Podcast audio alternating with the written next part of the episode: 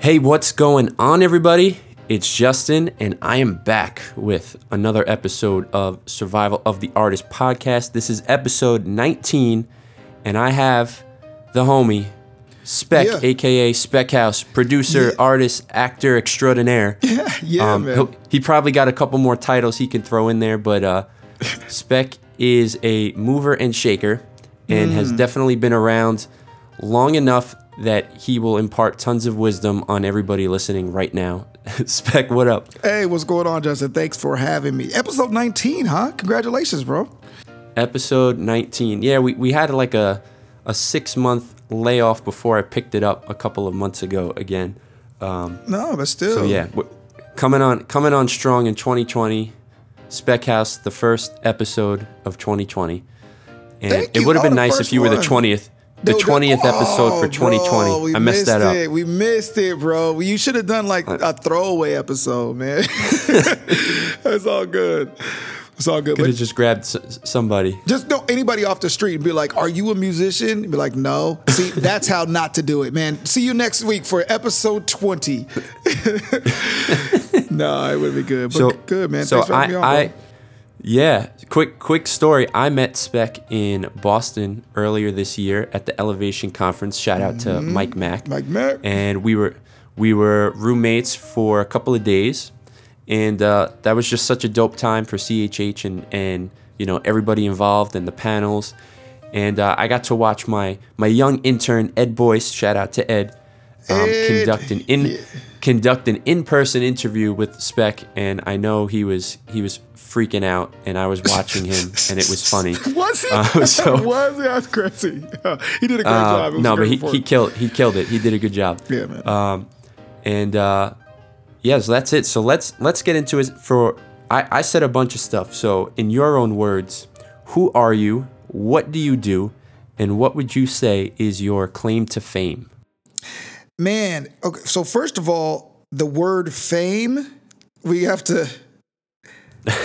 we, we, we, we, we have to redefine that. Um, claim to survival or success. Well, first of all, I think that has a lot to do with it. You know, um, c- considering um, the industry and how this goes, and considering that one in every four people wants to be in the entertainment industry in some way, shape, or form. Success is to me defined as being able to do this for a living, do what you love for a living. So, with success being, I mean, that helps. So, setting the bar there instead of you know being a multi-billionaire with you know um, two million dollars in debt and and having five cars that you can't afford. I mean, that's I don't know, you know, that's not success. But um, the claim to fame, um, pre-Christ. Um, it was um, the Bay Area. I'm from the Bay Area. I'm from Northern California, Sacramento, actually, which is not the Bay, but all our work was in the Bay. And um, uh, straight out of college, um, I got picked up. You know, long story short, but I got picked up uh, by um, Tupac's uh, producer and engineer to be an intern.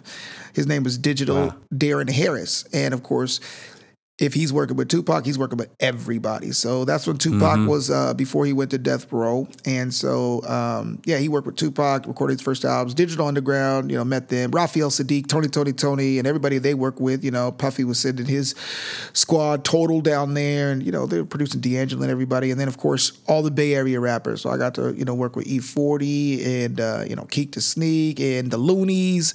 You know, I got five Wow. on it. Um, I, you know, in Ice T Studios, working with Black Market Records, and I mean, just you know, hang, you know, hanging out all over the place. And really, again, it sounds glamorous, but bro, I was just like a struggling young intern. Like, you know, I was I was making beats, but nobody knew I made the beats. Like, I got, no, yeah, nobody knew I made beats. I um, I got coffee. You know what I'm saying? And and cleaned bathrooms and cleaned toilets and and then after I was done all that, I walked into the studio session and asked everybody what they wanted. Um, and I was just, you know, really humble, but I got the opportunities and I and I got that experience. And eventually, you know, I got a credit with Tupac, got a credit with Jay Z, I got a credit with 50 Cent, and um, you know, things were going really well. God shook my world up, and then uh, I thought it was all over because I thought there was no way that Christians could make money, especially if they weren't doing traditional gospel. Um, but then again, skipping over a whole bunch, um, ended up uh, being an A and R for Flame. Uh, brought V Rose to him as soon as he made Clearsight, and then I produced his first hit, which was Surrender on Clearsight um, on his return, and then produced every record since on Clearsight. And um, you know, from that, just was able to work on a lot of other things. But that was um, my way into this industry, which is just you know uh, being an A and R and a producer and a writer uh, and DJ and everything else for Flame. Um, so yeah, so I have a lot of credits before, and and I have you know quite a few amazing credits after. Um, that's what did it, but I'll tell you, the real thing is. Um, but besides God, you know what I'm saying, uh, is hum- is humility and learning, being in a position to learn. Um, you can't possibly learn everything you need to be successful in one lifetime. So you have to get mentors. Of course. You have to have internships. You have to always be learning. And there's always somebody you can learn from.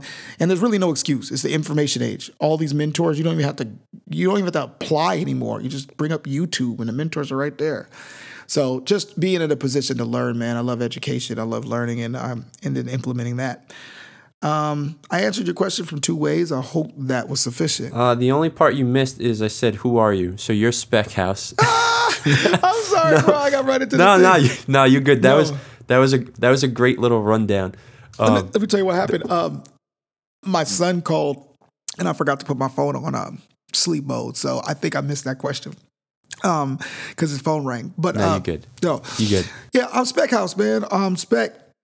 Um, my company was Spec House. Um, it's short for Super Spectacular, which um, when I told everybody in high school what I wanted to do and what I want to be, uh, they laughed, and I got the nickname with all my homies Super Spectacular because they were like, "Oh, that's what you want to be. Super, you want to be a producer and a, from Sacramento, California. You want to be a producer and a writer, and you want to run a branding company, and you want to market, and you want to rap, and you want to sing, and you want to travel. You want to do it all. Oh yeah, okay. You just want to have a super spectacular lifestyle. So I kept that, used it as a brand, became Spec. Um, and then, you know, Spec House after I got saved. As for me and my house, we will serve the Lord. So that's how all that happened. Yeah, I, I thought I was trying to figure it out myself, and I saw that your the one of your albums that's on Spotify. I don't. I, it's probably not your first album, but the first one that's on Spotify is called "In Your Eye." So it was like, oh, speck in your eye. I get it, but it's- but it's super spectacular. It's super spectacular. So- no, it's not that. So, or or Spectre, actually, Spectre. No, it's not that. It's it, yeah, that's what it stands for. But good, man. Yeah. Yeah. You, you know you know what's funny? Um, I feel like it's only producers in music. Like almost every producer I talk to, and I and I don't mean this offensively, but Yeah. people older, Yeah, no, you good. older producers are always talk about mentorships, and I never hear anybody talk about being a mentor except for older producers, and I think it's so funny. That's- like uh, I know. Tee-Wyla's huge on it, Yeah. and now Ob talks about it Yeah, a lot yeah. uh, because you know Tee-Wyla mentored him, and I've heard other producers talk about it, and I think that's really cool. Yeah, man. Um, interestingly enough, um, I was a youth pastor for a, a short period of time in uh, Sacramento before I started getting on the road.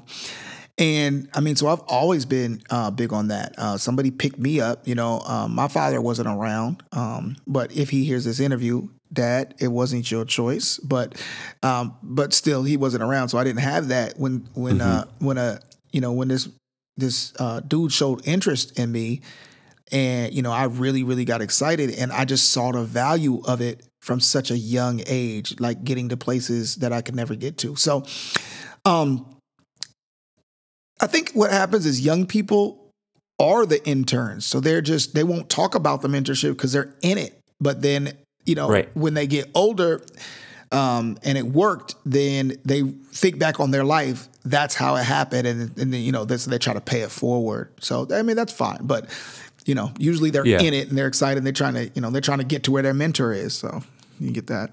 Okay, so now and I, you kind of like gave a, a scope of your career, but and this is mm-hmm. like a subjective question because you could still want to keep moving forward, which I'm sure you do. But how long did it take you to get where you're at now, where you're like at least comfortable and Yeah. you know you know that you could survive and and you know you have your your kids living with you now and Yeah. that like every day you can wake up and sort of not have to be like oh man like what am I gonna do today Right, right. Well, okay. So the interesting thing is, that that actually happened quite early for me. Um, the the tumultuous period of my life um, in the mm-hmm. last, you know, over the last couple years, that was like a disruption. But um, I have been I've been I've been okay for about 10 years. So what I, am the the nice. short yeah, the short the short version of it is okay, so here's the issue. You have to reinvent yourself with the times.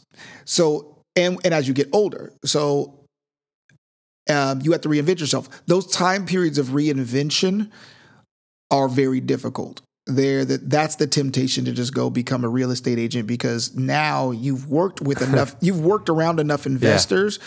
where one of your investors can give you a job or you could work with one of your investors so the temptation is there it's like do you know how many music festivals that I've been to where, you know, the investors are millionaires, and then how many trips I've been on where the investors are millionaires, and how many, you know, people I've been around, and how many record label owners, and how many, I mean, there's just so many people that I could be like, oh, I could just do that for a living. Oh, I could just do this. Oh, they love me here. That's why so many artists end up becoming youth pastors because that's the that's the easy transition. You've performed at you know 400 plus churches and youth services. Their youth grew up with you. That you know the pastors. So when the head of the yeah. youth department yeah. becomes the pastor, they love you, and then they hire you as a youth. It's easy. So it's easy. So that's that's the temptation um, is to make that transition instead of doing the hard work to redefine yourself and then come back out. So, you know, that looks like being an artist and a producer and then having to stop and then say, um, things are different. Let me get into um like I did CD manufacturing on the side for a second in my industry. Wow.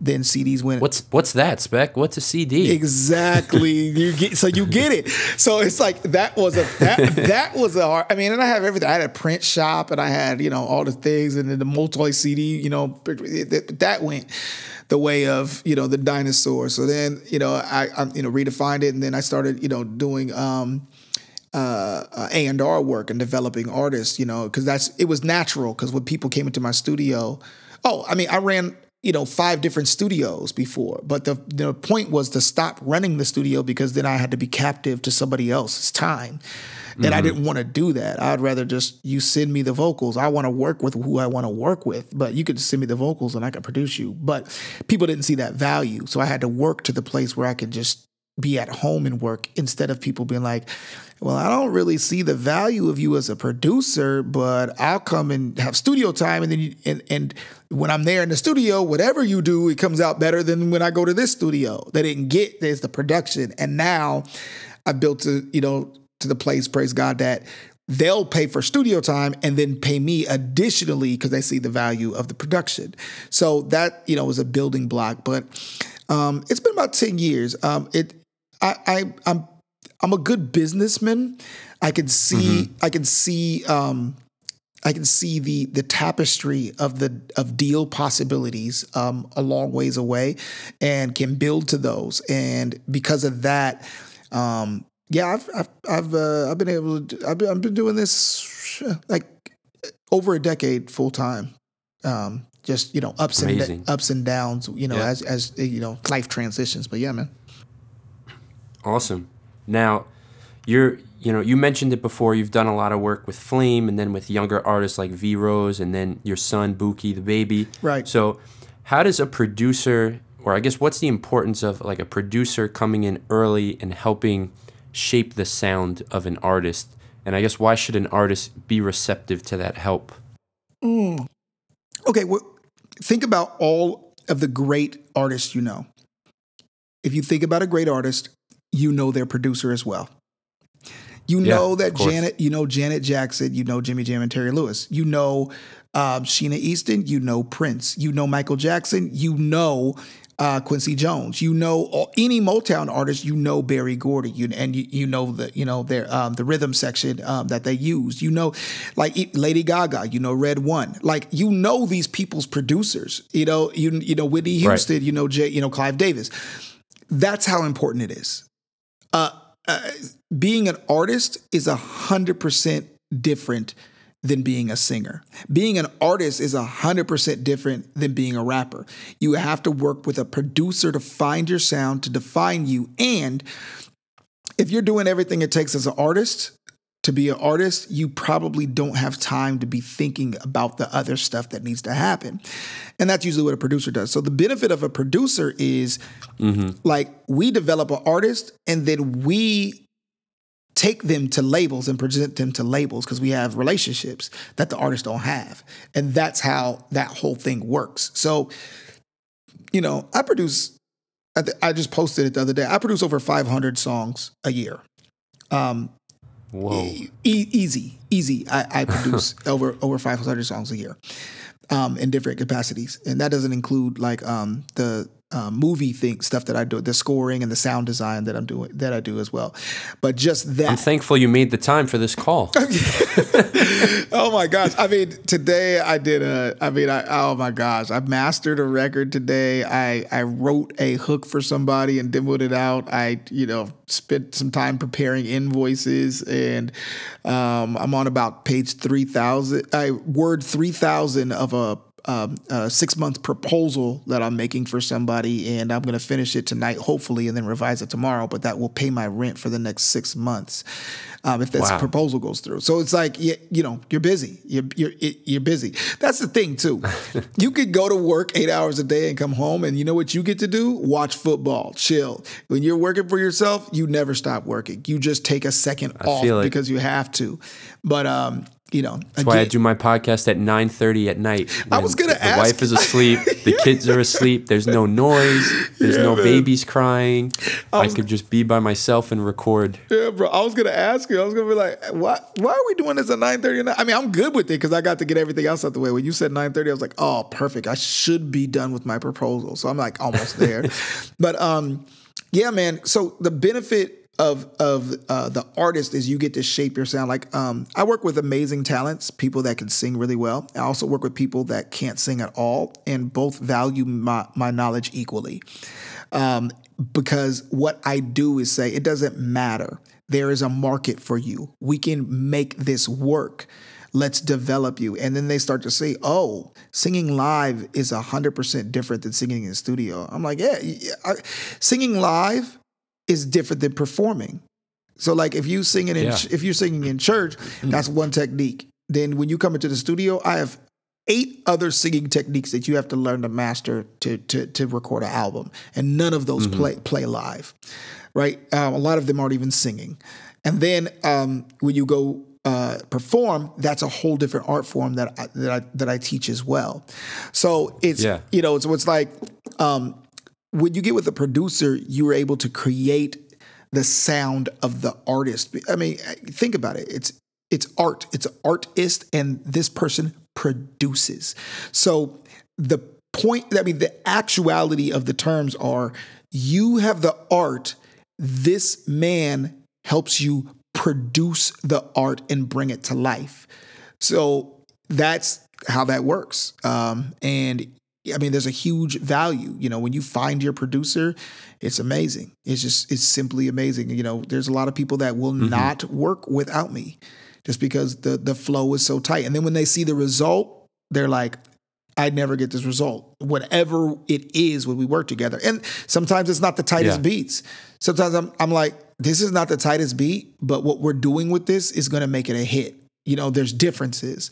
So um, but you know, it takes a producer, you know, to know that. Um, so yeah, man, that's that's uh, a relationship is you know is, is really important. I I always tell artists, I was like, find your producer, and if you can't find them, and if you can't afford them, work hard enough to get the attention of one that wants that that could will pick you up and be like, you know what, let's work together because I think I can get a deal with you. You know, with the songs that I produce for you, I think we can take this to a label. So yeah, man. Yeah, of course. Now, now let's kind of flip it. Now, let's say you are the artist, which you are. Which so I am. do you kind of do you do you compartmentalize like and separate like this is the production for my album and this is me creating, you know, lyrics and hip hop and singing or whatever I'm doing, or do they like organically go together for you? One hundred percent. They separate themselves. I don't purposely try to separate them. So I can be producing a track for somebody else, hear something, and I write it, and I can intend to write it for them. And then I'll end up writing the whole record, and I'll be like, no, this is mine. This is going on my next album. This- this is too good. This is too good. This is fine. It's fine. I'll work on a beat sometimes, and I'll be like, yeah, I'm gonna do another one kind of like this for the client. This is my joint right here. So I'll I'll uh, I'll do that. But um, they separate themselves because they have different characteristics. My uh, a job as a producer is to I worry about the artist that I'm working with. I literally go to sleep stressed out about the artist I'm working with, concerned about everything about their career because they have trusted me with that career. Um, so like that's a different thing because the producer is selfish. I mean, the artist, I mean, not the producer, the artist. The artist to me is selfish. The artist to me is like, nah, I want this. No, no, no, I want this track. No, Yeah, no, it's, yeah. it's too good. It's too good. And you know what else?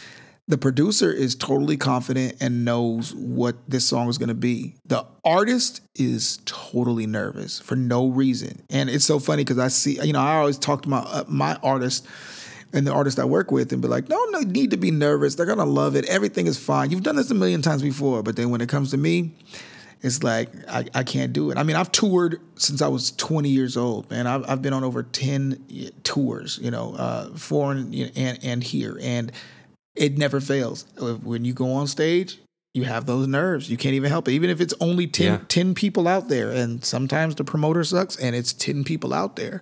I feel like ten people. I feel like ten people. It's worse. yeah. Oh. Oh. Like my, the- oh my god. I feel like the smaller the crowd, like Oh. when I've performed with my band, if there's no one there, you're just kind of like, all right, well, I got to figure this out Uh, for five people. Absolutely, absolutely. Lot, it, it's it's it's the opposite of what you think. Lots of eye contact, all eye contact, because you, know Mm-hmm. can't hide Nope. And so you they're all right there. so you better make it intimate and make them like you, or it's bad. You know, it's, it's bad. But yeah, man. So um, it, it is. You know, the artists um, artists are going to be artists. But again, do you want an artist? Do you want to be a fan of an artist that doesn't lament over what they're about to present to you? That doesn't care enough about what they're going to deliver to you? No, you don't want that. You want an artist that is so concerned about the product that you are spending your time and energy on. I mean, you only get a certain number of years on on this earth. If I'm going to spend you know 3 minutes times however many times I'm listening to your music and song of my life listening to mm-hmm. what you create, I want you to be nervous about it. I want you to to love it. I want you to make sure it's amazing to me. And that's what brings longevity. I always say marketing and promotion will get them to you and quality will keep them there. So that's that's a little uh, a little tidbit. But yeah, um, the the artist in me is just the song is never done. But the producer says this Yeah. song was done 3 sessions ago. You know? so that's how that works. So, as as somebody who has done a little bit of everything over your career, Yeah. Um, what are some of the unique challenges in building and creatively independently from like all sides of it? So, I guess this would mostly pertain to you, where you just sit in a room and you're like, I have to figure out everything by myself. I mean, yeah, I mean that's that's real. Um I mean that's it's real. You know, I pray often. I'm just like, God, give me the priority. I have 50 million ideas. Um, all of them seem great. I know all of them are not great. you know, and then not only are all of them not great, but um, you know, there's grace on some, there's, you know, some are not gonna happen, but you do. So I I you know, I have a I have a li- let me just start with this, man. This is the thing. Write it down. Write it down. Write it down. Find something that works for you and write it down. For me, it's notes because um, it automatically, you know, with my iPhone, it's notes. It automatically syncs up with, um, Yep. you know, with with my computer. So whatever I do there, it automatically syncs and I have it everywhere. And I just write everything down. I don't care if it's a brainstorm or if it's formal or whatever. I write everything down. It it, it I mean, I don't. I'm not going to go into the study, but basically, you know, your brain is a computer. It has a certain amount of RAM. It has a certain amount of CPU. So if it's trying to spend all of its time remembering its ideas and remembering things, and that's what it's focused on, then you're preventing yourself from all the other things it could be doing to, you know, to help move other ideas along. So you want to write it down, and then that gets it out of your mind, and it, you know, and it's safe, and then you can proceed. Um, but yeah, I have amazing amount of things written down. Um, you know, it's always a combination of three things. So the combination of three things are number one, what can I do? What is the what is the grind that I know that I have a value of? What do I do better than 80% of the people, um, the other people doing it that I know people are willing to pay me for? What is that sure thing? That thing can change from time to time, but that thing you have to make sure you cultivate and you advertise like there's different ways of advertising but mm-hmm. if you don't advertise or if you don't let people know that you do this thing, people will forget because there's 50 other people that are doing the same thing and they are actually advertising. So whether that is talking to people, whether that is getting referrals, whether is that, you know, whether that is putting out something great so people will want to either book you if you're an artist or they will want, you know, want a, fe- right. a feature from you if they're an artist or, you know, they love your production so they want, you know, get a, you know, a, uh, you to produce. You know, I think about it this way the average American still, um, after taxes, uh, brings home less than seventy dollars a day. I, I, again, the average American, after taxes, working eight hours a day, sometimes nine because of the lunch, brings home, you know, and then uh, take 30 minutes travel time. So you're taking 10 hours of your day and they come home with less than $70 a day. That's average. That's even taking into account the 1%. So it, wow. So so if you could spend three, four hours and make a hundred dollars that day, you just did better than the average American. If you can spend three or four hours, make that hundred, then spend another two, work some social media to try to get some uh, attention, then you really did well because you set yourself up. The other thing is you have to start thinking long term. You have to put some time into a bigger idea. So, for instance, while you're doing your daily grind, you have to be thinking, what can I be doing later? So, for instance, as a producer, you should be working on your website. So, the people that want to see uh, credits or price lists have a place to go and that might only be yeah that yeah. that you know that might only be six or seven people you know but if you don't have a deck and there's people out there that if they can't see a price list they will go on to the next person. They won't call for a quote. So that is a valuable tool to get four or five more clients maybe that year.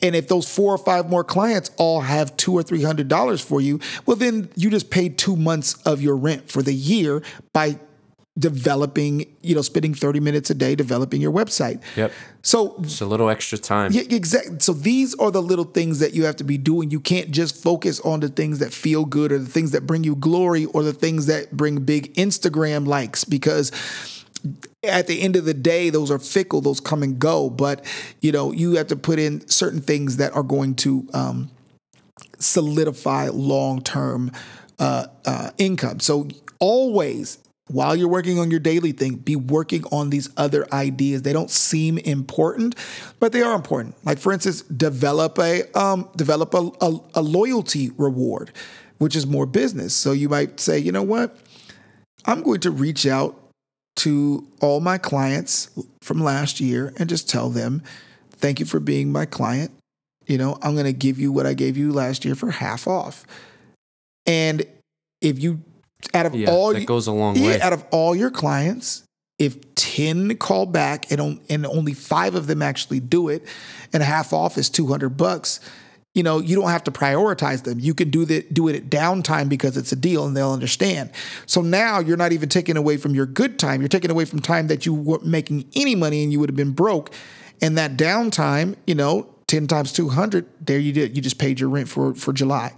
You know, so there are little things that you can do um, to continue to uh, uh, to make money and to you know think down, think long term, think down the line.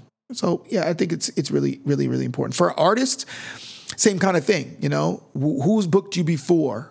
You know, why won't they book you again? Right. What's stopping them? You know, from you know this or that.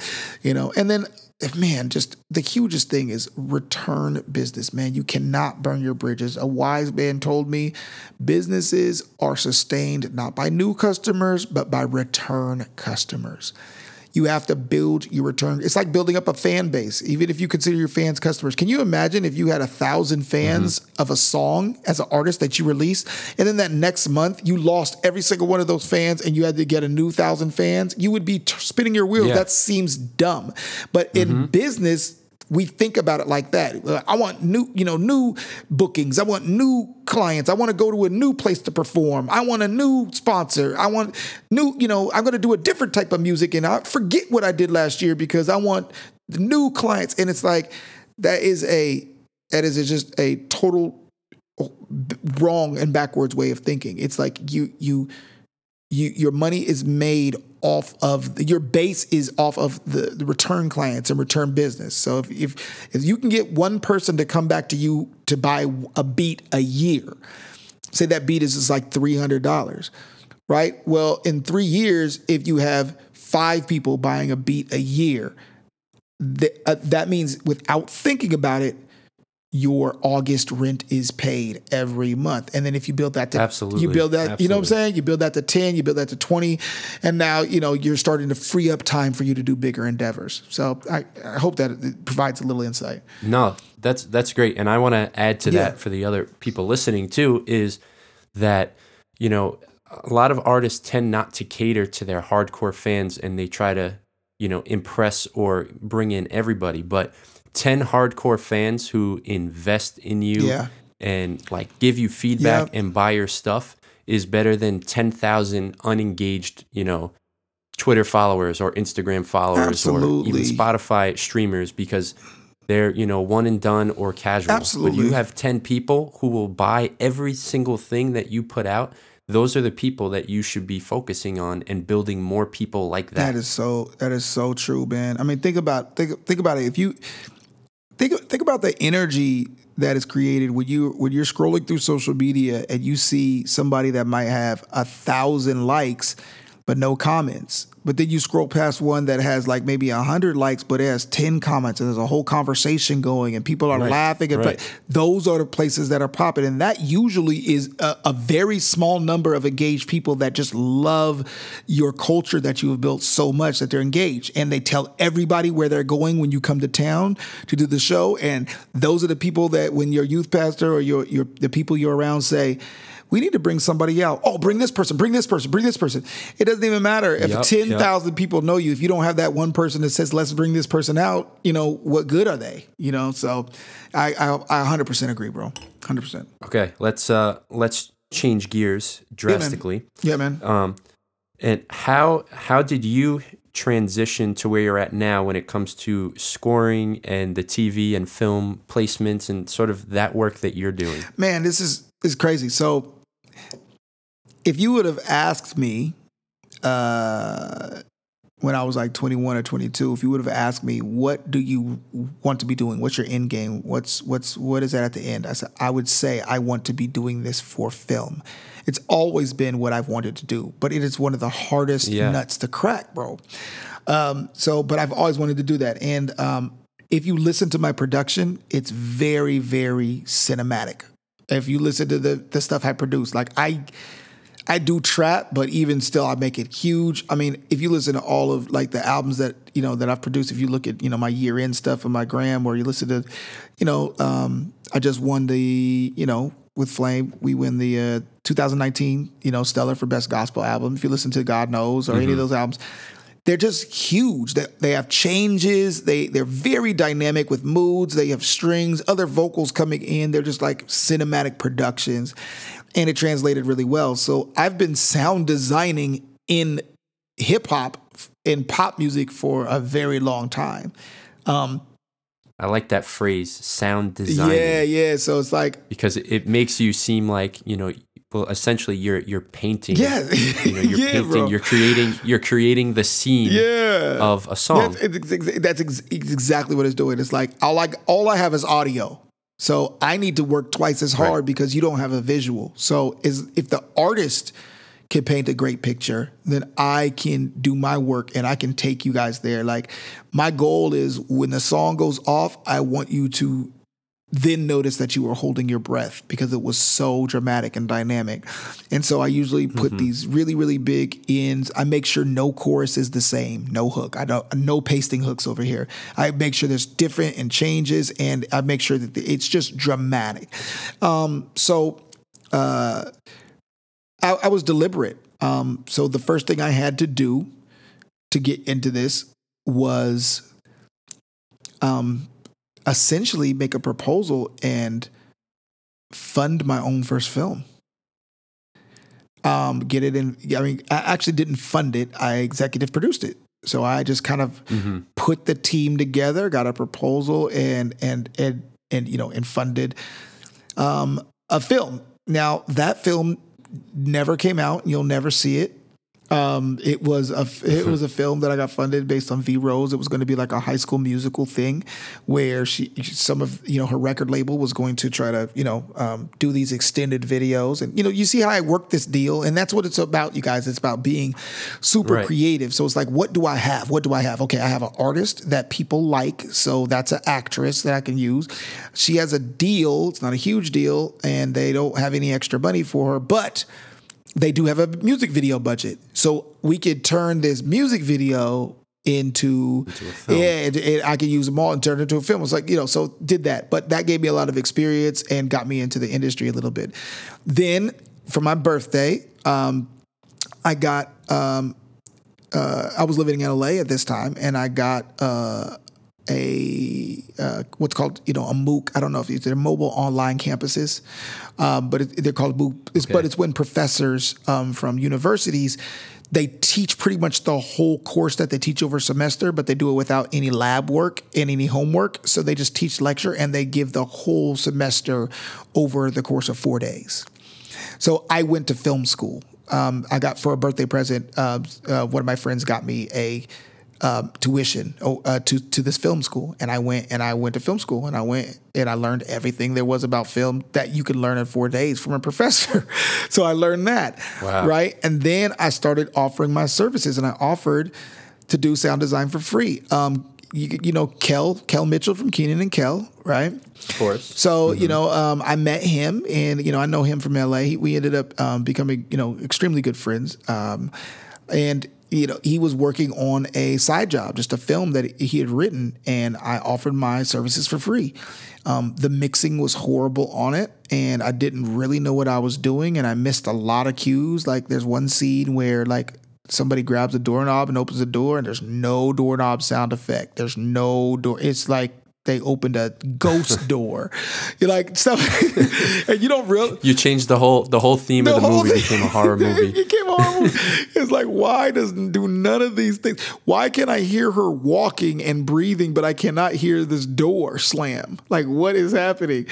It's like, but but but again, I offered my services for free. I started getting my credits up, and he was super gracious. But then you know, in return, I got him a you know, uh, or I you know, I I, I hired him to do a, a large scale video that ended up, of course, way over budget uh, and um, you know we had a good couple laughs about that. Um, but if you, uh, V Rose, the battery battery song with Flame, uh, Kel Mitchell directed that, so that was during the same time that I was doing some sound design work there, and so I just got into it slowly. Uh, the funny thing is, at that time, I didn't even know what the term sound design meant. I was in a studio recording this song down there, and, and I, somebody was like, "Oh yeah." Um, we got to hurry up. We have a sound design job. And I thought they were just talking about, you know, a, a prissy, you know, stuck up way of saying I got another session to do. But no, he was actually talking, Yeah. you know, he was actually talking about a sound design. He was like, oh, yeah, you're producing and making beats, but we do sound design. But This is a thing. yeah, it's, ex- exactly. but nah, he was uh he, he had a film. There's somebody who was coming in to um, uh, score a short film, um, and so I, I got to see that, and I was like, oh my gosh, okay, it's called sound design. Started studying, and then um, um, couple years ago, it started really coming together. I had an opportunity in um, in, in Israel uh, with the Israel Collective um, to do a documentary um, for them, and it was in their best interest, you know, because they're a millennial targeted organization. So I, I kind of put something together there. You can see the documentary; it's called "The New Sound in Israel," but I got to do you know work on that, and I got to you know get into film with that, and then um, I got picked up to do the soundtrack and act in and um, score and do sound design for Kling, which is a web series, Right. Christian web series that I'm mm-hmm. in. But I mean, it just blew up as far as just being online and on YouTube, and it just got picked up for another episode, another episode, another season, then season two, and then you know now that the episodes were longer, and I just got to get really, really into it. And then so after I started doing that, people started hiring me to do sound design for music videos, and then of course you know you you have to be found doing what you want to do, and then so just different people started um, hiring me to do little things. I just scored, but my biggest get, I think, not the most difficult because it was just a trailer, but my biggest get, I just um, scored a trailer. Um, and I'm on like my third draft because at first they want, you know, it was supposed to be for soccer moms. Now they want it to be for, you know, rappers. So I have to change the whole mood of it.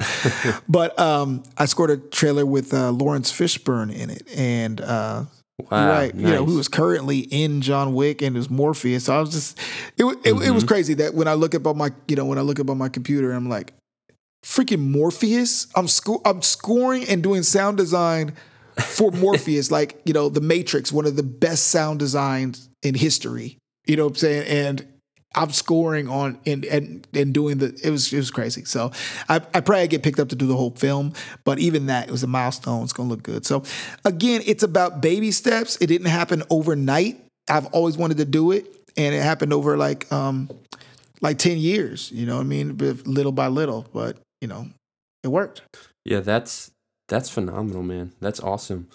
Um, so let me let me ask you this because a lot of a lot of hip hop artists and pop artists cross over to eventually do film, and there's you know there's that dynamic of in music you're telling a story and in film you're telling a story. Mm, yeah, yeah. So do you do you think that's kind of an easy transition or do you think that's really only for like a certain type of person? Um, certain type of person. So you don't think it could be seamless for everybody Mm. like it kind of is for certain people? I think great artists, it's seamless because a great artist um, knows how to play to a crowd. They perform every day, and Right. you know, so you know, think about it. You know, you have a you have a you, when you go out to do a show, you have a script, you have words that you have to say, you have words that you say you know how to do it. You do variations, you know how long it is. You you play to different people and play to different crowds, and you have your your pre-made you know things and you have your arrangements and then you have to turn it on and then you you know you take a deep breath and you have to turn it off so great artists or seasoned artists i think it's a lot easier um, to do um, but every artist is not a great artist every artist is not good on stage every artist is not good um, being scrutinized you know what i mean so um, you know it's not seamless for every artist it's not about just telling the story every great ly- every great lyricist is not a great artist. Every great singer is not a great artist. Every great rapper is not a great artist. Um, every successful rapper is not a great artist. So an artist can do, you know, like a great athlete most likely could be professional in three or four sports. You know what I mean? Right. Yeah. It's Right, just, right. you know, if you look at them in college, they played everything, they were great at everything, and this is what they chose to do. But a, you know, and so a great artist is like that. They can probably, if they decided to paint, they can paint. If they decided to do, you know, uh, you know, another, you know, production or music or, you know, they they can transition art wise. But if you're not a great artist and you're just a great lyricist, then that is a certain thing. You might be better at being able to write, but you know, you might not be able to actually act. So, um, yeah, you'll see a lot of great artists like Common and Mos Def and uh, you know, 50 Cent and don't tell me 50 Cent's not a great artist. You know 50 Cent's a great artist. And I, I hey man, I'm I'm from New York. Okay, you all right, tell me. all right, man. There's, there's a reason he's doing it, you know. It, but I know how important it, he's he's probably uh bigger outside of music right now than he Absolutely. than, than he is currently. Yeah. like no one's really looking for 50 Cent music, but they're always looking for something that he's doing. exactly, and when yeah, and when he says he has something to say, do, or has a proposal, like people listen, you know. So, Yeah. um, but yeah, so that's that's what I think about that in in, in film. Um, it's not the it's not a guaranteed transition. Um, it is not easy to be vulnerable on camera and that is what a great actor is and it's you have to be vulnerable on camera you have to let people in and I know that sounds like all weird and artsy fartsy and crazy, but I'm just serious. It's like serious. Like when you're in front of that camera, you can't be thinking about, dang, what does the camera think about me? What are these people going to think about me? You have to be there in the moment. It has to be real in that moment. And that's very difficult yeah. to do for a lot of people. So, um, great artists can do that. That's what they do on stage. That's why they have so many fans. That's why people love them. They love to watch them perform live because they are real in that moment. Even though after they get off stage, they might be tired or angry or be in the middle of a fight or be broke or whatever, you know. But when they're on stage mm-hmm. talking about how much money they got and how many cars they got, everybody believes it. They're real. They're there. Yeah, because they're playing they're playing a character, yeah. or they're rapping about the the drugs that maybe they didn't sell.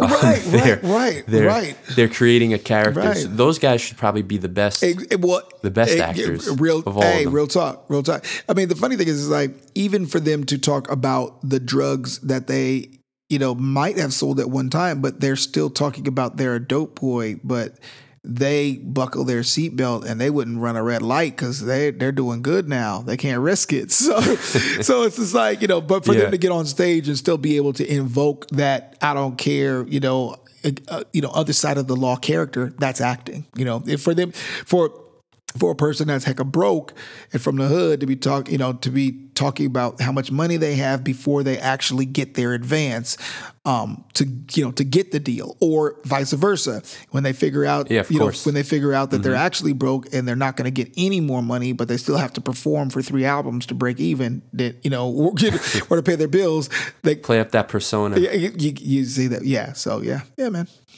Okay, so so for you, maybe maybe this is the Laurence Fishburne thing. Maybe it's something else. But what would you say is your biggest uh, rock star moment as an artist, or biggest success of your career th- thus far? Mm, mm, mm, mm. Man, those are two separate people, bro. It's two separate people. So I guess because rock star moment is you're on stage, Exact- and then you, exactly. you know something can happen like that, and then success. So you could do either or or both. okay, if you all have, right, good, good, yeah, yeah, good, good. Okay, so I don't know. You do t- you do too many things. Yeah, so I- I- usually I- this question hits hits hits like on one. Like yeah, I, I got an answer for that. no, like exactly, bro. I have like so many for so diff- so many different personas, but I'll you know I'll I'll give you a I'll give you a couple. So as an artist, um, my first before rap was even a thing, um, I was uh, a rapper, and there we had a, a major FM station, and um, I just went up to him and I was like, I know you guys don't play rap. I know you only play gospel, but here, play this. And they were like, Hey, this is good, but you know, we don't play that. We can't play this. And you know, and I was just like, Well, what will it take? And that question changed my life. Not how do I do it? Not who it's what will it take? And it mm-hmm. it invokes different answers. I can't give you all the answers, but the next month I was number one and I stayed number one on that FM station in my hometown for four weeks straight. And as a as a rap song. And from then every every single major concert that year, we were we, I was on that show. So John P. Kee, Kirk Franklin, Mary Mary, uh, Marvin Sapp, like all these huge, huge acts came through, sold out these stadiums and these concert halls, and I was there rapping before anybody even really, you know, on the West Coast. On the East Coast, you know, Cross Movement was doing their thing, but nobody even knew about them on the West Coast, real talk. Like they they traveled through LA and stuff, but Right. we weren't hip to them. Um, and so that's what I was doing. So the biggest success moment is when my mom um, came to a Mary Mary concert and I was on stage. And up until that point, she had still said, you know, there's no way you can make a living doing music. You, there's no way you're going to be successful. You need to go back to school to be an architect. I was uh, studying to be an architect, as a matter of fact. And she, A different kind of a designer. different kind of real. That's real. That's right. I was studying to be an architect, and she was just like, "There's just no way," you know. And she, and you know, she was concerned because she didn't want to be taking care of me for the rest of her life. She wanted me to be a bum, but you know, but she was just like, "There's no way you can't do it." And sh and, and she came to this show with Mary Mary. And I came out and there was 5,000 people there. And half of them she had gone to church with at one time or another in Sacramento or known from the circuit. And they were all screaming and cheering and knew who I was and couldn't wait and were getting there early to see me open. And the lights came on. amazing. Yeah, me and my boy came out. And we were dancing and it was just pandemonium and this was her favorite group at the time and I was there opening and they introduced me. As like now with the number one single in Northern California and gospel music running for 4 weeks you know the committee and I came out and it was just like pandemonium. So that was a huge moment bro. Huge moment. What what year was that? bro that was whoa that was like two that was like um oh six oh seven.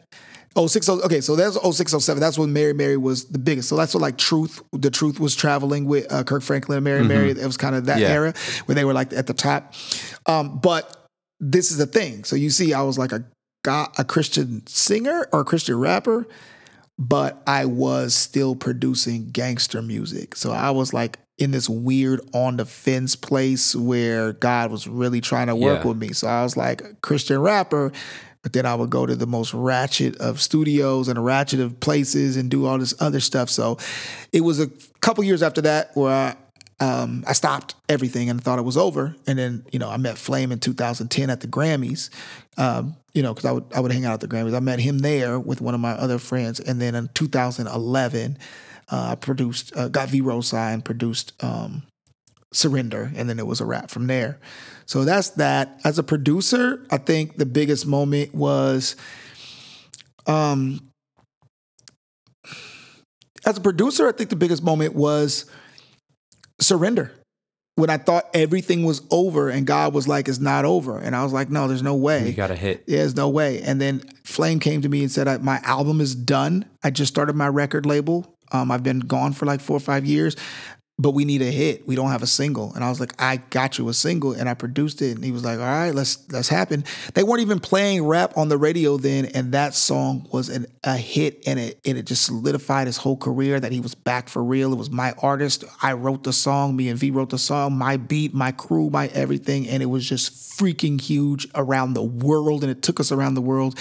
And I think that was a huge, huge moment. Then, of course, the God Knows project, because, you know, everybody's like, all right, well, that was cool. You, can you do it again? Can you produce another album? Because, you know, we do a lot of conceptual albums. So he was like, can you produce another hit album, a big hit album with hits on it? And then we produce God Knows, and it just, you know, won the, you know, stellar for best, you know, best best gospel album of the year. So that was cool that we did that again. For a D, for DJing, um, I DJ Times Square. Oh man, The DJ Times Square. You know, didn't even know the DJ part. Oh, bro. Okay, DJ so Times Square. yeah, so I I mean I DJ for five years for so many artists and so many tours. It took me around the world. DJing took me more places than anything else. Um, a lot of producers eh, are are, you know are D- DJ, but um, yeah, Yeah, we, we, yeah. we played. We got to. I mean, it was like we weren't a Christian band. It was surreal, but we played Times Square, um, in right in front of the red steps, and we played to an audience of probably like five thousand people, and they loved it, and it was phenomenal. So I think that was the height of that. I'd never get. I'd never think growing up, like I'd look up and there would be the the um uh the you know the where the you know Good Morning America's office is right is right there. Like Good Morning America's Yeah, windows yeah. right you know right there. You look to the other side. Um, uh, I forgot what it used to be with uh, on MTV. They had their New York show, uh, but I forgot what that was. Oh, T- TRL. TRL, yeah, TRL, but yeah, the TRLs right there. I'm just like, dude, I can't believe I'm playing here, but that was big. So that's as a DJ, that was huge. I mean, but you know, I've DJ again around the world. Switzerland was huge. Um, I loved Switzerland. Um, Uh, that was a big show. Canada, we did Niagara Falls. Like we were literally like less than 100 yards from Niagara Falls. Played a really nice show there, and then we played Dundas Square.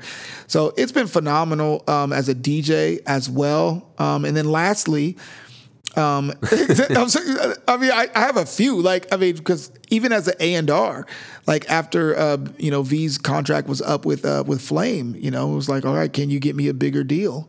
And I was like, I don't know. Let's see how good a manager I am. And then um, got her signed with Inpop, you know, as as the first cr- true Christian pop artist ever. Like we created a genre. There was no Christian pop before V Rose, so like we created a whole genre that was huge. And to get it validated by Nashville, who was like, we only sign Christian rock. You know, and you know, and C- CCM that was big, and then, but I said, lastly, mm-hmm. lastly, it was, um, in film, like getting this documentary done in Israel. Do you understand like how big that is? I got to take a squad of people to Israel and it was funded and do a documentary of course, of making records in the Holy Land. Like we were the first people ever, just the way God worked it, we were the first people ever to, licensed to create a product um, with the Holy Land in it and not have to pay um, taxes in perpetuity. They let us do it. And they licensed oh, us. Dope. So we were in the Garden of Gethsemane on the Sea of Galilee. If you if you watch the movie, I mean, we were in these places and and they let us. So that was like a triumph. And then for it to win all the awards at the uh, music at the uh, film festivals that it did, that was cool too. So yeah, man. Oh, and then acting. Oh, I, I, studied acting in college too, and so now I'm actually an, an actor. In, in, uh, yeah, you get to do that. Yeah. So yeah. So it's it's been a it's been a it's been a crazy life. But like I said, when you're an artist and you love art, it doesn't matter what form of art you put your heart into it, and you know you have possibilities there. Yeah, so I mean that that was a good decade for you. My God, you know, and the decade just came to an end, and people do like the decade, the ten year challenge. Yeah, man. Most most of this stuff was accomplished in the last ten years for you, which is amazing. It it, um, it really was. So, so let let's let's flip it around. What do you what would you say is your biggest failure or regret? Oh my gosh. See, I knew you were a real reporter. I knew it was going to come out. Yeah, yeah, yeah, man. I was like, um, no, no soft, no softball no questions softball here. no, they're they're not. Um, no. Uh, let's see. Biggest failure and or regret um, of the last decade, or just in you know in general. Um, in your career, oh, oh, in your career thus far. Oh yeah, oh career, yeah, yeah. That uh, doesn't have to be life. No, that's good. Like, no, that you know, just yeah, career. of course. No, no, yeah, of course. Um, I had the bi- I had the biggest studio in uh, Sacramento, one of the biggest in Northern California. I had it funded, um, and um, it was phenomenal. And the owner's son, which is how I ended up getting it built, because he just was enthralled with music. But the owner's son wasn't managing with me. He was like running around doing all kind of different stuff with girls and and just kind of, you know, doing living a playboy lifestyle and I was like managing this thing myself and having to be accountable. And so like I went and I told his dad, I'm like eh, the investor, I'm like, "Hey, your son is like not managing with me and he's like doing this and doing that and then you're putting all this, you know, pressure on me." And it was just because I didn't have a mentor in that area, I would have known that's what rich Playboy sons do. That's why you get it yeah. funded. That's what they do. They just have these ventures so they can floss with all their friends and women. That's their job. Your job is to keep their their their playgrounds running. And yeah, um, yeah. and I crossed him and I got fired and um and I and I lost my studio and I lost my vision, and I lost my dream and it was I mean they put they put half a million dollars into it before they even got started, and they were paying me a thousand dollars a week um, just to run it before. Um, and I'm like 25, and they're paying me a thousand dollars a week just to be there and to run it. Not and, and I get a portion of the sessions I do as a 25 year old man, I, yeah. that's like huge, you know. And uh, yeah, but again, you know, I didn't have anybody to, you know, at that point to mentor me like that, and I, you know, that was a huge, huge regret. Um, I think that's one of the biggest. The other, the other, reg- the biggest regret, and um, unfortunately, there's a at this point a 75% chance you might end up hearing about this. Um, but coming into the Christian market trusting people too much and not keeping an eye on um, different royalties um, and um, has resulted in um, some really disappointing results. And um, there are things that I'm dealing with right now, and hopefully they'll all get settled nicely. But a huge regret, and I say this for the benefit of the artists and the producers and the people listening, a huge regret was not because I was in the Christian market, not keeping up with my paperwork, not putting time and energy into studying law. I would rather I would rather spend a hundred dollar night at the movies and dinner and and a rental car than paying you know for a couple hours of a CPA's time to look over my statements. And Yeah. the that is actually my biggest one probably one of my biggest regrets right now that I didn't keep up with that. Um, yeah, so I, I that probably covers Yeah, it. it's it's it's a false it's a false sense of security too. Oh, you know, it's Christians. You know, Yeah, yeah, yeah. the right thing is going to happen, or you know, I can't get screwed over, or everyone's so nice. We'll just pray about Yeah. it. Oh my But, gosh. like, no. Yeah. It's like it's like no. They, you know what? They're not just Christians. They're Christian humans. They're Christian humans. Yeah.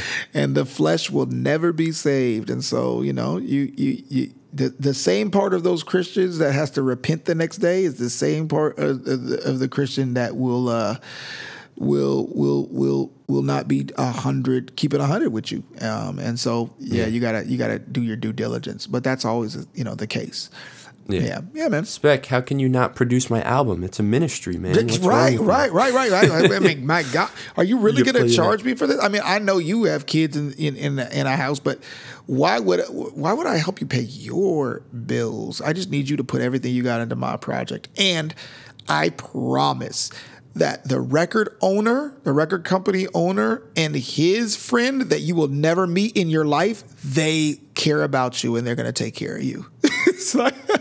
The, the exposure from my 400 fans on on Twitter is Oh my gonna take care of you. Oh my god! I'll. There- okay, so for everyone listening, Yeah. there, there's there's only there's only two ways to do business when it for anything really, journalistically, musically, social media, whatever it is. One, you pay the person. Yeah. It's a transaction just like anything else. Yes. Or two, you provide something of equal value in in return for a service. If they're doing something for free, you better have something in return for free and you guys work together. That's very interesting because the way you're talking, like you make a lot of sense. But what a, but what about the I thought you were gonna tell me I was I was completely wrong, and I was like, wait, am, I, am I? You would know better no, than me. no, no. It's like the way you're talking, you make a you make way too much sense. What about the fact that I hecka want to do music really bad and I'm really good? Will that sway you to do something for free? I really want to be a star. Does that help? oh my gosh. Yeah, man. But yeah, I mean, I mean, and and there's a lot, you know, there's a lot you could do. So, but uh, but again, I think that question, um, what will it take? I think that is a catalyst um, for success. If you're asking, you know, somebody what will it take, you are upfront saying, I am willing to provide you value. I just need to know what is valuable to you. Whereas if you say how much or will you, can you, would you, no, I won't, and I can't. You know, it's like, you know, so it, it the posture is extremely important that you come into a situation. Listen, whenever you come into a situation, w- one person has the power, and you have to assess um, where you are in that transaction. So if you if the other person really has the thing that you want and you know that and you know he can do without it, you have two choices. You can um, ask him or come into the you know the the situation understanding that you are less and then and defining yourself as such. I really really really want what you have. I I don't I know you don't need you know what I can provide. What can we do? Or you can Right. what like what you said think of what you can provide that has value and and and offer that and tr- and then try to equal his power with something he needs and that takes research that takes um, uh, wisdom that t- if you know the the the person that you want to get to trades stocks, but he's looking for somebody to invest into. If you haven't looked up the definition of the stock market, if you don't know what, you know, all this information here, and you have no idea where his money comes from, you have no idea that he probably, um, because he plays stocks, he, I mean, because he, he works with stocks, he's probably at a 40 percent you know tax rate and has to give a certain amount of money away or invest. And you don't want to and you don't try to appeal to him in December through February. Like these are things that you can research and information is out there that I give you an upper hand but you just you know you just run up to him and be like hey man you have so much money. I heard you like music and you were looking for music people man. I am your next dude. Like like that you know that's how that's how you know you hear it. So yeah man. Um Yeah, I'm, I'm sure your DMs look a lot like mine. oh my freaking gosh um, Okay, now you've you've told me about a lot of different things. So maybe there's something you didn't mention. What are you working on? What's next? What does Spechouse, the producer, the artist, the sound designer, the actor, the A&R guy, what do you have left to like accomplish and do? bro We're in a new decade. bro man this next decade is about to be crazy. Um let me let me tell you the thing that i have been doing i Tell me. yeah the, let me let me tell you man. The thing i've been doing recently probably half of my time just because it, it just came from um producing these great songs and then seeing nothing happen with them. And it's not just because i'm disappointed that nothing happens with them. The artist is disappointed because they had to pay me a lot of money or a lot more than they would normally pay to get the song to the place where they knew it was going to blow up. And then nothing happens with it. And it's just like well you're not you don't you don't promote it right. Your graphics suck. Like you're you're everything about mm-hmm. your campaign so the only thing that's good at this point is a song. You're not even good. Look at how you're dressed. You, look at your hair. Like who would want to like like all this matters. Like bro like if you if you, if you can't afford to do it do, like afford to do it for one day during your photo shoot at least you know what i mean? Like so i've gotten into branding and um, i'm really really enjoying branding and enjoying putting together deals for people and deals for companies and helping them like you know get exposure with the things that are out there. And um, my latest venture is this cling um, thing. I mean, this lady Kim Cash Tate, you know, she was a best-selling author, Christian author. She's like a novelist, you know, best-selling novelist. Um, she has, you know, deals with Our Daily Bread. She writes Bible studies. You know, she, you know, she has all kind of, you know, all kind of, you know, deals. She's a writer, but you know, she's been getting into media and you know, diversifying her brand.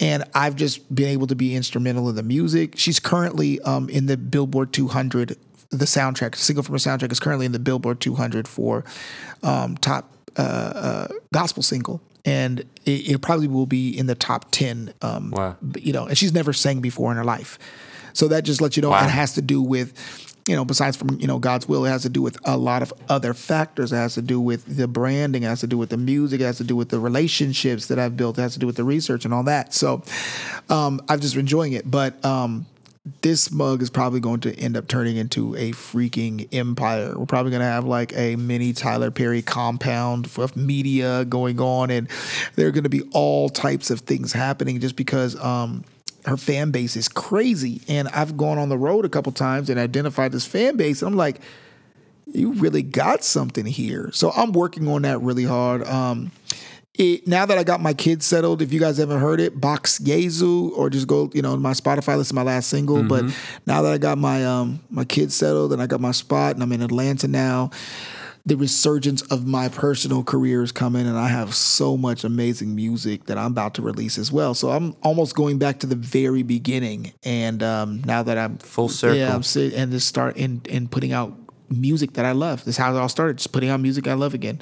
So yeah, so pretty much, you know, producing music um, in the film, um, but you know, branding, doing the branding for a couple companies in particular, and then just while that's going, I'm, I've bought myself the time to do what I love, which is put out music again. So yeah, man. Okay, final question, Yeah, and then you can move on with your life. Okay, you good, man. This is fun. This is good. What what is the key Yeah. for the survival of the artist now in 2020? Uh, diversification. Diversification, which means multiple streams, which means I'm trying to think of a, a term that is like that people don't hear on like Instagram ads, um, like while they're scrolling through. Uh, but really, Not from Gary Vee. Exa- exa- oh my God, yeah, very, very exactly. But um, no diversification, multiple streams. In other words, you cannot depend on one horse to win the race for you. You need to find out a way to to to buy or own or get a piece of every horse in the race and have a little bit coming in at all times. So, if you are an artist and you're putting out great music, you need to understand that no money is going to come from that music at all um, unless you sell copies at a live show, which is a store. You you in, you you you in essence when you're an artist and book shows um, have a pop up store like a little 7-Eleven that pops up everywhere else, a convenience store that you sell all your Nicks and Knacks. That is is is diversification. So when you set up when you set out to be an artist, you didn't think you were actually going to open a pop up clothing shop. But that's what you're actually doing. You're actually getting into merchandising. You're actually getting into setting up a store, right? Then you're actually becoming a booking agency. So you're actually, you know, you're you're finding ways and relationships um, in ways that, you know, to, to to book shows, and then you're, you know, you're you're finding other ways to make that work for you. So it's diversification. You need a lot of different ways to make a little money. And then that little money you put back into yourself to get to the next level. So here's what a billionaire, I've only known one billionaire in my life. And I've spent enough time with it. When you spend time with a billionaire, you don't need a lot of time. Everything they say is phenomenal because their time is so important.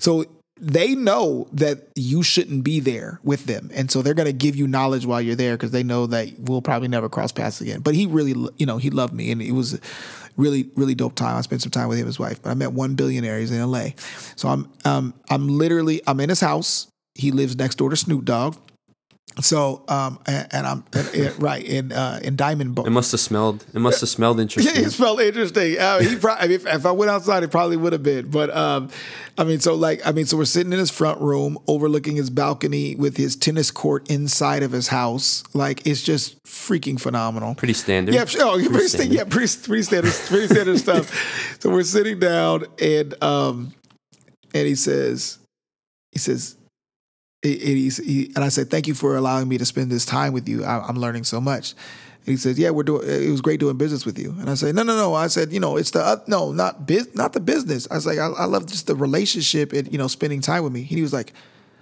that's business. He said, business is relationship. And I was like, can you can you tell me more? He said, yeah, business is relationship. He said, business is not money. Money is the language of business. Business is the relationship. It was like, when you you could go to 20 different places to buy a product. It was like, but the branding, the advertising, even the location, which they have a relationship with and they they assessed you and where you are. He was like, it's a relationship. And he was like, we are doing business because we're doing relationship. He was like, if if it's out of you and somebody else, I'm gonna hire you because I know you. We've built we built a relationship. And he was like, and you you don't know that until you get to the higher levels. He was like, but when you're at the level that I am, Yeah. he said, when you're at the level that I am, people don't do business because one person is cheaper. People do business because you're not going to be a headache. It's the relationship. They know you. He was like, I don't care if I save, you know, a couple hundred thousand dollars with somebody else. I want to do business with people that I know I can trust. The business is going to happen, and that my the other people I'm doing business can trust that person too. He was like, so business is relationship, and I, I would tell that um, to the people that are listening to this podcast like I've seen people get dropped from record labels because they thought they were hot stuff. They saw somebody in the elevator and they ignored them or they pushed them aside, eh, you know, on the way up to the the place that they were really going, and that person was somebody's wife or somebody's son, and eh, and that person or that person was, you know, uh, the, account, the the accountant, which was like the most important person in the company, and they blew him off and they got let go. You know, I've seen that happen. Be, be careful. Be kind to everyone Be kind to everyone. Build relationships. Take time to shake a hand, look somebody in the eye. You don't know who is going to give you your next opportunity. And as you build, opportunities will come. You can't diversify if you don't build. So, you know, I've seen I've shaken a hand of of somebody I didn't even know and the next week their merchandise was on my table. They gave it to me for free to sell. You know, and I made money. So it just Yeah. build the relationships and that's how you find out opportunities to diversify. Bam. Drop the mic. Drop the mic. Don't, don't drop it. It's expensive. No, this this Uh-huh. this mic, nah, I'm not gonna drop this.